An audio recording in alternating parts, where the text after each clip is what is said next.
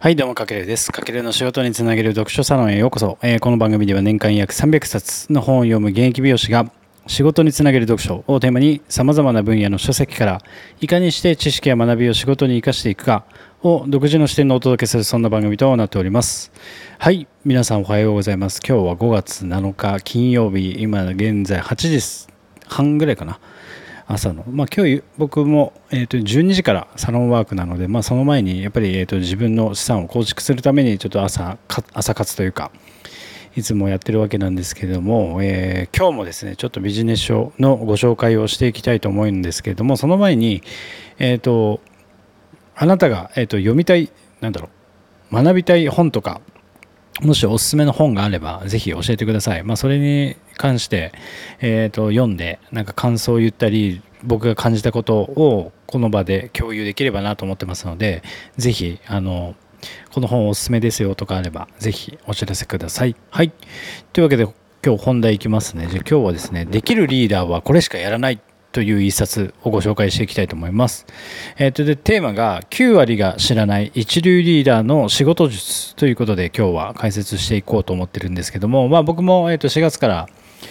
えー、と8年間勤めた吉祥寺のお店をから、えー、と今港区の三田にある美容室に、えー、まあえー、移籍したわけなんですけれども、まあ、やっぱその中で今僕もやっぱ年齢的に今38今年でやっぱトップに立つ人間として、まあ、こっちに移籍してきたわけなんですけどもやっぱりできる、まあ、トップに立つ人間として部下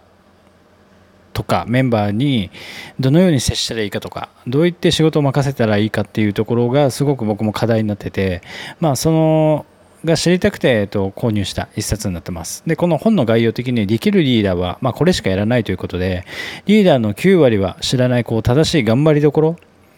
であとはメンバーが自ら動き出すこの任せ方のコツを学べる。要は今ってやっぱり管理職の人ってすごく忙しい人が多いので、まあ、そういう人たちに向けて作られた一冊となってます。でまあここから僕の独自の意見なんですけども、まあ、人の上に立つというスキルって人間ってもともと多分備わっていないと思うんですよね、うん、やっぱり人間って平等でで誰かの上に立つってことはえっとねまあそういったスキルは人間はもともと育んでなくてでやっぱ自分もアシスタントの時には上司がいてやっぱその上にもまた上司がいてって自分も部下だった時代にやっぱそういう上司の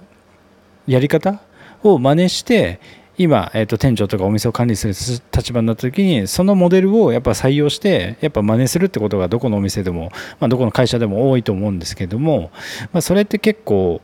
実は間違ってるなと僕はすごく思っててもともと優れていた上司がいる会社っていうのは絶対うまくいくと思うんですよね。でそれってやっぱりその人まあ任せじゃないですけどもやっぱその上に立つ人間によってやっぱ会社のバランスってすごく変わってくると思っててでそのもともと優れてた上司がいる会社っていうのはそこはその企業や会社がたまたま多分うまくいってただけでやっぱり多くの人、まあ、本当にこの本でも書いてあるんですけど9割の人が正しいやり方を知らない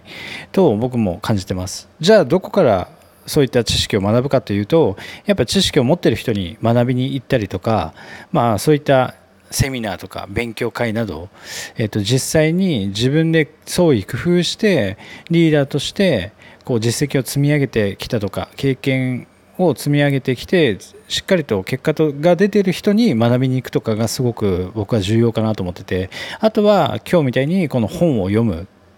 ていうところはすごく参考になるんじゃないかなと思ってます。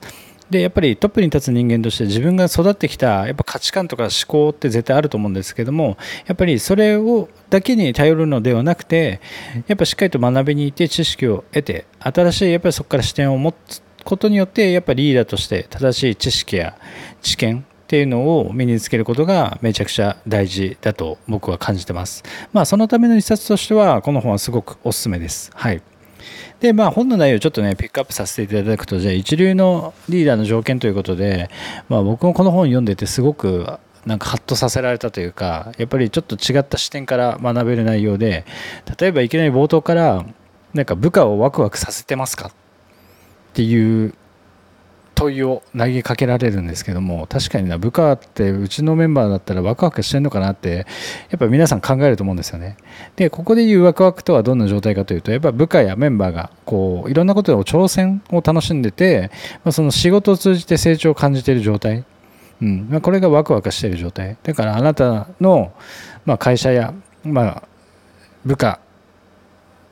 がいると思うんですけどもみんながワクワクしてますかっていうところを一つ、えー、と考えてほしいなと思ってて。あとえっ、ー、とね何個かあったんですけども、え、ー、とまあリーダーって今仕事量がすごく増えてるので部下に構う時間がなかなかないんですよね。だからでもそれを言い訳にして、えっ、ー、と部下の成長に関与できないみたいなことを言うんですけどもじゃなくて力の入れどころを変えてあげる。まあ、そうすることで解決への糸口が見えてくるでその解決策としてはやっぱりいかに自分が仕事を早くこなすんじゃなくていかに部下に仕事を任せていくか、まあ、これはいろんな本でも言われてるんですけどもやっぱ自分がやった方が早いってやっちゃう人ってめちゃくちゃ多いと思うんですよね。ではなくてやっぱり信頼していかに任せていくかで自分の手をどんどん開けていって自分ができることをまた新たに増やしていくっていうのが一番正解だなと思ってて。でやっぱりできるリーダーの条件としては自分以外のこう他者まあ、部下とかの能力を生かして尽くすことが組織を成長させる、まあ、リーダーの務めだとこの本でも言ってます。でなんか、えーと、アフリカのことわざがあるんですよね。あの早く行きたければ一人で進め。遠くまで行きたければ皆で進め。これすごく分かりやすいですよね。まあ一人でやればね早く行けるんですけども、まあ、遠くまでもし行く場合だったらやっぱりみんなで協力して進むことが最終的にみんなで行った方が距離的には遠くまで行けると、はね、早く行きたければ1人でさっさと歩けばどこまででも行けるんですけどもやっぱりみんなでやることによって速さはないけれども遠くまで行けるようになると、まあ、そういうことわざがあるので、はい、であとはこの本でちょっといくつかピックアップするとあと部下を叱る問題って結構まだね僕も昭和の人間なんで体育会系のノリで育ってきたからこそ、まあ、こうきつくまあ、特に男の子とかにはねきつく言ったりするっていう上司の方もいると思うんですけどもやっぱり今って結構厳しさがパワハラになる時代だというのがこの本であってて、まあ、確かになと思ってて。でどう対処するかというとその厳しさを丁寧に変換するっていうのがこの本でも書かれてます。要は厳しく伝えるのではなくて丁寧に伝える。もう具体的に何か部下がやらかした時とかミスった時にただ怒るのじゃなくてなぜそれが起こったか。なぜそう起こった背景があるのか。じゃあこれからどうするかみたいな感じでもう具体的に丁寧に部下に分かりやすくこう伝えるってところがすごく僕たちのなんだろう昭和の人間とか価値観や思考が凝り固まってた人たちが変えるべき点じゃないかなと思っててここはすごくねあのはい、学びになりました。で、えっとね、新入社員が思い描く理想的な上司っていうことで、やっぱ昔と今の上司像は変わってて、1位が部下の意見、要望をしっかりと聞いてくれる上司。で、2つ目に、や2位が仕事について丁寧な指導をしてくれる上司。だ要は、しっかりと部下を受け入れて、まあ、その厳しさじゃなくて丁寧な指導をしてくれる上司に、えっと、部下はついてくるということがこの本でも書かれているので、であとはですねすごくこの今やっぱりいろんな企業や会社もそう、まあ、僕のお店もそうなんですけどやっぱり僕38で下の子が23とかもうなんだろう一回り以上も違うとやっぱりどうしても価値観が絶対ずれてくるのであのこっちの価値観に合わせろじゃなくて僕たちが価値観を合わせていくってことがすごく大事なのででやっぱ今の部下たちの仕事の本質的にやっぱ仕事をほどほどにしたいっていうのがすごく多いらしいんですよね。アンケートの上位では。でもはや仕事でがっつりやることが美徳ではない、うん。ね、もう休まずやれみたいなのはもう古いんですよね。だから、まあ、上の人たちが当たり前の認識を変えていく。ってことはすごく大事だとこの本でも書いてあります、まあ、こんな感じで結構ね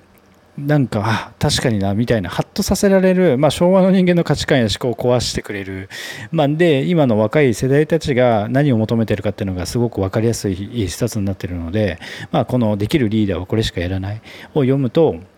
本当に何だろうリーダーとしてのあなんか自分が頑張る頑張りどこ間違ってたなみたいなのがすごく、えーと明確になりますのですごく学びとなる一冊だと思います。はいなので皆さんちょっと上に今自分がまさにねあなたが上に立つ人間だとしたらぜひおすすめなので読んでみてください。はい。というわけで今回は以上になります。何か少しでもあなたの今日は役に立つヒントがありましたら、ぜひフォロー、コメント、いいね、リアクションいただけると大変励みになりますので、ぜひよろしくお願いします。はい。というわけで今回は以上になります。かけるでした。皆さん今日も頑張りましょう。ではでは。